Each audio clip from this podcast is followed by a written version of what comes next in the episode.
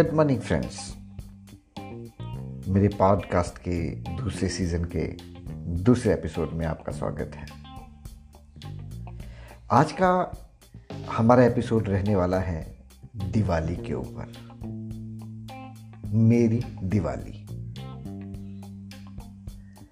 मेरे एक मित्र हैं, उनका नाम है डॉक्टर पंकज सक्सेना।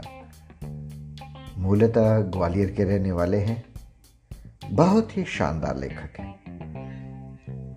अंग्रेजी के लेखन में उनकी बहुत अच्छी पकड़ है और उनका दिवाली पर एक लेख पढ़कर के मुझे ये प्रेरणा मिली कि मैं भी अपनी दिवाली के बारे में कुछ लिखूं कि हम कैसे दिवाली मनाया करते थे, क्योंकि हमारे इस पॉडकास्ट का जो नाम है वो है ही stories from my neighbourhood, stories from my backyard. दोस्तों, दिवाली हिंदुओं का सबसे बड़ा त्यौहार माना जाता है। जब हम स्कूल में पढ़ते थे तब हमें दिवाली के ऊपर प्रस्ताव लिखने को कहा जाता था और कह सकते हैं कि कस्टमरी रूप में हम उसमें लिखते थे कि हम दिवाली के त्यौहार को बहुत धूमधाम से मनाते हैं। इस त्यौहार पर हम नए कपड़े पहनते हैं, मिठाइयाँ बांटते हैं, खाते हैं, पूजा करते हैं आदि आदि। पर सच में अगर मैं कहूँ तो दिवाली का मेरे लिए सबसे बड़ा आकर्षण था पटाखे चलाना। और ये पटाखे ही थे जिसका मैं बेसब्री से इंतजार करता था। सिर्फ मैं ही नहीं, मेरे सारे मित्र भी यही करते थे। हमारे यहाँ दिवाली के दौरान कपड़े खरीदने की ज्यादा परंपरा नहीं थी और हम बच्चे उसी एज ग्रुप के थे कि शायद ही हमें कपड़े खरीदने में कोई दिलचस्पी होती थी। भोजन में सिर्फ मिठाइयाँ थी जो हमें पसंद आती थी,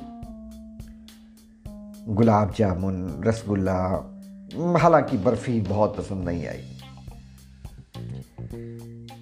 पर हमने मिठाइयों को छोड़कर के भोजन में शायद ही किसी और चीज हमारा ध्यान गया, क्योंकि मैं तो कड़ी चावल और दाल भात खाने वाला एक बच्चा था जिसको वो पसंद आती थी। तो मुझे उसके अलावा कोई और चीजें बहुत पसंद नहीं आती थी। लेकिन पटाखे चलाना, आतिशबाजी एक ऐसी चीज थी जिसके चारों ओर हमारा जीवन एक महीने से अधिक समय तक घुमा करता था।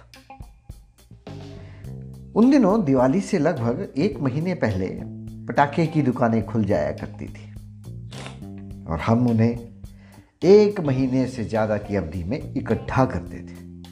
हाँ, हम इकट्ठा करते थे, क्योंकि एक बार सारे पटाखे खरीदने के लिए घर से पैसे भी नहीं मिलते थे और घर वालों को लगता भी था क्या पटाखे चलाने हैं।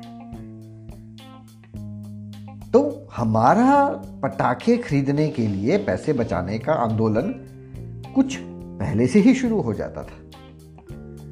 किसी की कोई मजाल नहीं थी कि उस महीने के दौरान अपने माता पिता की आज्ञा की कोई अवहेलना कर सके। यह समय होता था जब खेतों में मक्की की फसल तैयार हो जाती थी और घर वालों ने खूब काम करवाना और हम भी पूरी तन्मयता से मेहनत करते थे ताकि मक्की की फसल है वो घर में पहुंच जाए। घर की सफाई भी कुछ ज़्यादा ही जोश खरोश में की जाती थी। आखिरकार दिल के अंदर कुछ इच्छाएं थी जो पता था कि जब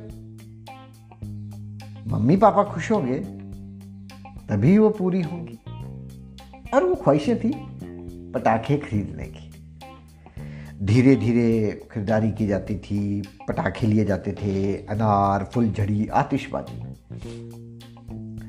दोस्तों से पूरी चर्चा करने के बाद कि किसकी दुकान के पटाखे अच्छे हैं, अरे नहीं उससे नहीं खरीदना है, इसने पिछले साल के रखे हैं, कुछ ऐसा ऐसा करके पूरे रिव्यू लेकर के पूरी जिसको हम कह सकते हैं होमवर्क करके हम पटाखे खरीदा करते थे और फिर हम उनको अच्छी तरह से धूप में सुखाते थे ताकि जिस दिन हमारी फाइनल परफॉर्मेंस होगी दिवाली वाले दिन वो अच्छी तरह से चले।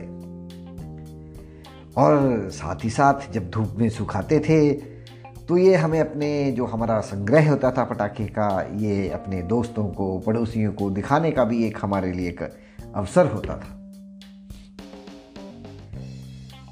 दिवाली के दिन हमारी बहनें रंगोली वगैरह बनाने में और कोई साज सज्जा करने में बिजी रहती थी, लेकिन हमारा दिल तो कहीं पटाखों में लगा रहता था। सारा दिन बेसब्री से इंतजार करते थे कि कब पूजा खत्म हो और हम पटाखे चलाएं। घर के आंगन में, खेतों में, छत के ऊपर पटाखे चलाने की पूरी प्लानिंग की जाती थी। हालांकि आधे घंटे में पटाखे सारे खत्म हो जाते थे, लेकिन हमारा सामान खत्म होने के बाद जो सारा गांव था वो हमारा अपना हो जाता था। सभी जगह टोलियां, बच्चे टोलियां बना बना करके पटाखे चलाया करते थे। तो जब हमारे ख़त्म हो गए हम किसी और टोली में शामिल हो जाते थे, फिर कहीं और, फिर कहीं और। तो जो रात्रि का जो वो समय था, हम पूरे गांव में घूम घूम करके आतिशबाजी का, पटाखों का आनंद उठाते थे। वो ऐसा भी समय था जब कोई भी इमारत 2 मंजिला से ऊपर नहीं होती थी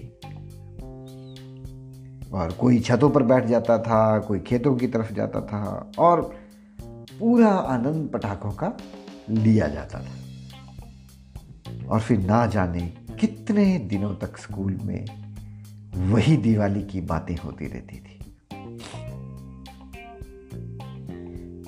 क्योंकि वो जो भावना थी वो हमें मुफ्त में मिला करती थी और वो बहुत अच्छी थी, बहुत सुखद थी, क्योंकि उन दिनों बच्चों को उनके परिवारों की आर्थिक स्थिति से ज़्यादा लेना देना नहीं था और इस पर बिना पैसा खर्च किए पटाखे उड़ते देखना, चलते देखना, आतिशबाजियाँ चलते देखना, अनार चलते देखना एक बहुत ही आनंद वाला क्षण हुआ करता था। इसके बाद मैं आपको एक मज़े की बात बताता हूँ कि अगली सुबह जब हम उठा करते थे और जल्दी उठ जाते थे और लगभग तलाश होती थी कि आंशिक रूप से जले हुए, कम जले हुए जो पटाखे थे उनको ढूंढा जाए। फिर उनसे हम कच्चा बारूद निकालते थे, उसके लिए उनको काटते थे और फिर अगले दिन भी हम दिवाली मनाते थे।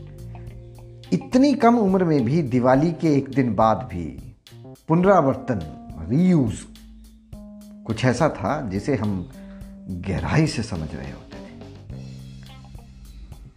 पटाखे चलाना,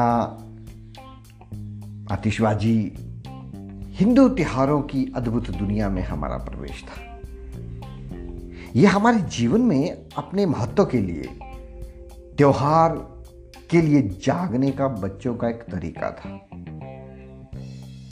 यह हमारी समझ का ही तरीका था कि कुछ दिन दूसरों की तुलना में ज़्यादा महत्वपूर्ण होते हैं और इन महत्वपूर्ण दिनों को उत्सव कहा जाता है, फेस्टिवल कहा जाता है। पर इस बार की दिवाली पर मैं सोच रहा था कि आजकल के बच्चे आने वाली पीढ़ी को क्या कहानी सुनाएंगे। धन्यवाद, आज के एपिसोड में इतना ही। हम आपसे यूं ही मिलते रहेंगे, यूं ही अपनी कहानियां साझा करते रहेंगे। धन्यवाद।